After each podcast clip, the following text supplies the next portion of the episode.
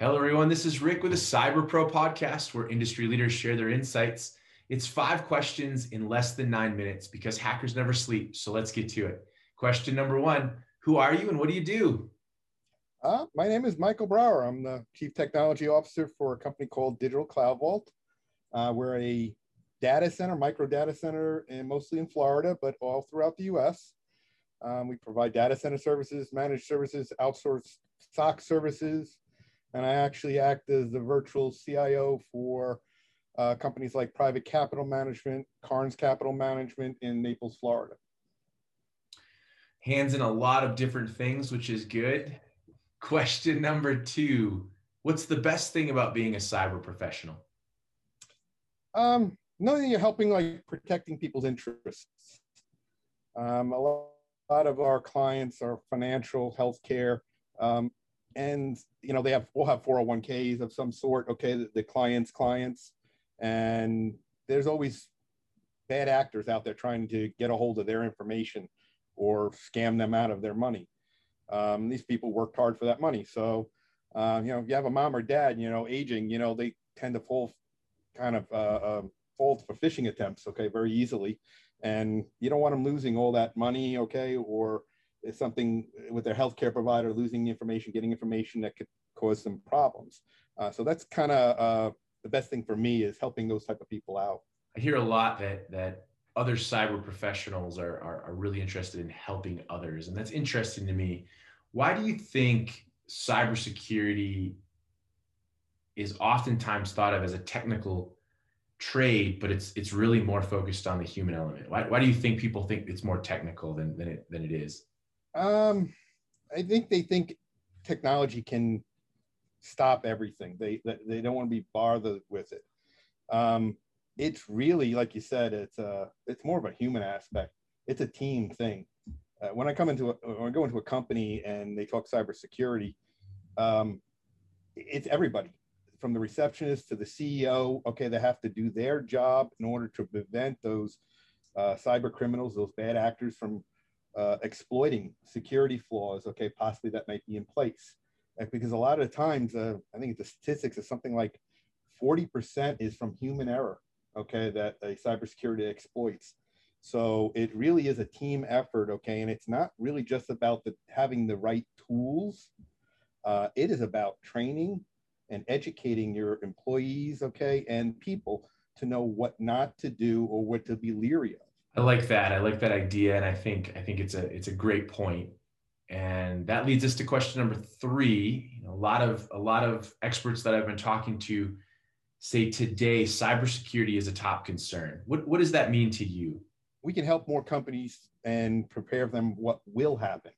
It doesn't matter if it's going to happen; it will happen. Okay, at some point, and how bad it's going to be at that point if you're prepared, it probably won't be that bad. They may get access to a single computer, get on the network, and never get any further. Um, but it's about being prepared, okay? Um, you, you can minimize the damage, okay, by having good trained employees, backups, okay? Backups done in a specific way. Um, even having uh, the high end tools like an outsourced SOC or an AI, an artificial intelligence cybersecurity tool that watches the network and locks down so they don't spread further laterally on the network and catch them pretty much within the first couple of days. A typical cyber uh, cyber attack will take 30 to 60 days. They're on your network for 30 to 60 days. So you want to catch them in the first 10, okay, or 15 or 20 before they do anything. Um, so that's really what it's about, okay, um, is, is catching them early on.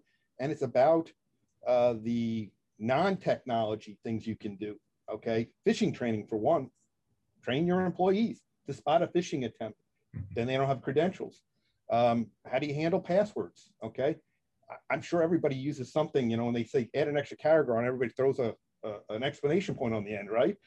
Uh, it's knowing those things. Okay, but I'm not saying make the passwords harder and harder. Don't use the same one for everything. Okay, there's other technologies that can help you healthcare. You can't expect a doctor to remember all these different types of passwords and different types of systems. Um, two-factor authentication, multi-factor authentication to help protect. somebody's trying to log on from uh, the U, uh, UK. You have any employees in the UK? There's a flag. Okay, so stop that. Okay, those are some tools that can help out. Um, a new device being used, some additional security. Okay, when a new device is used. These are some things that the IT professionals can use to help, but it really comes back to it's it's a team effort. It's all the employees, it, it's the, executives, and everything down to the receptionists. Okay, to whoever has access to the data. So take that a little further to question number four. What piece of insight do you want to share with with our network? Well, like I said, it's not always a, a well trained a, a, a tool that's going to stop this. Okay, they help. They're expensive, and there's not a lot of cybersecurity professionals out there. Okay, there, there's a lack of them. Okay, and the ones that are good at what they do are in high demand. That leads to outsourcing. Okay, or finding a tool, and that's why so many people are using more and more tools, which is not helping the matter. They need professionals, trained professionals. Okay, to do this. And if you can't afford these professionals because they demand a lot of money, you outsource it. Okay, hire somebody. Okay, hire an outsourced SOC. Okay, that can give you that added security. Um, and again, training is, is fairly cheap. Okay, just doing the training. Okay, is the best way. Okay, like I said, forty percent. Okay, of all attacks start with a phishing attempt. Um, by an email. If you can cut that down, you, you really are starting to secure yourselves. And it's not just the big boys who are getting hit, healthcare, financial, they're going after small businesses now. And, you know, you don't want to lose that. It's not so much losing just the money a lot of times. There's a financial institution in uh, um, Australia, I believe it is, that it wasn't the money that did the company in after a cyber attack. It was the reputation they earned for not having kept their information secure, not doing their due diligence, okay, and doing their best to prevent it, okay.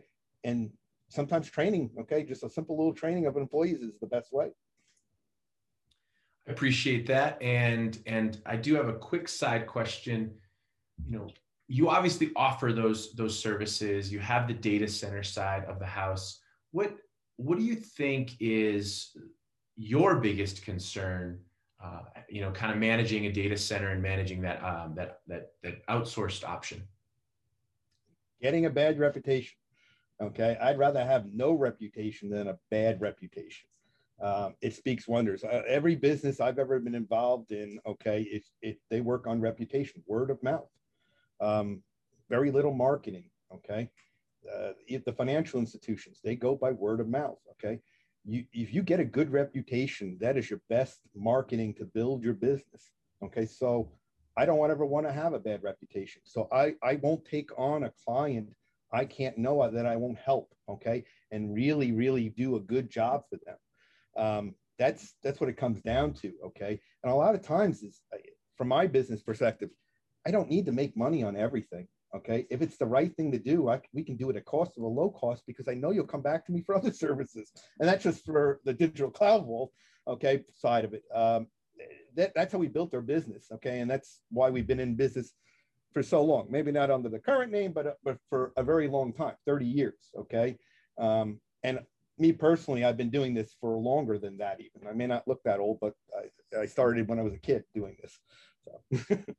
that's that's great, and you've heard it from Michael here, right? It's it's about reputation. I, I can't stress that enough. Let's get to the fun question, the final question. What's your favorite piece of retro technology that makes you smile?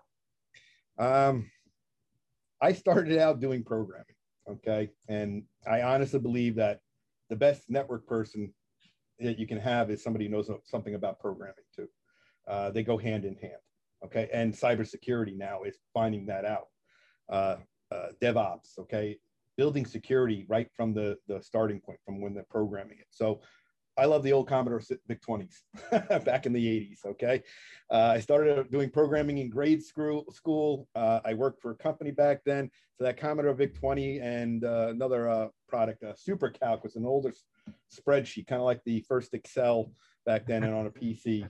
I, I love that that that age. Okay, I kind of almost miss it.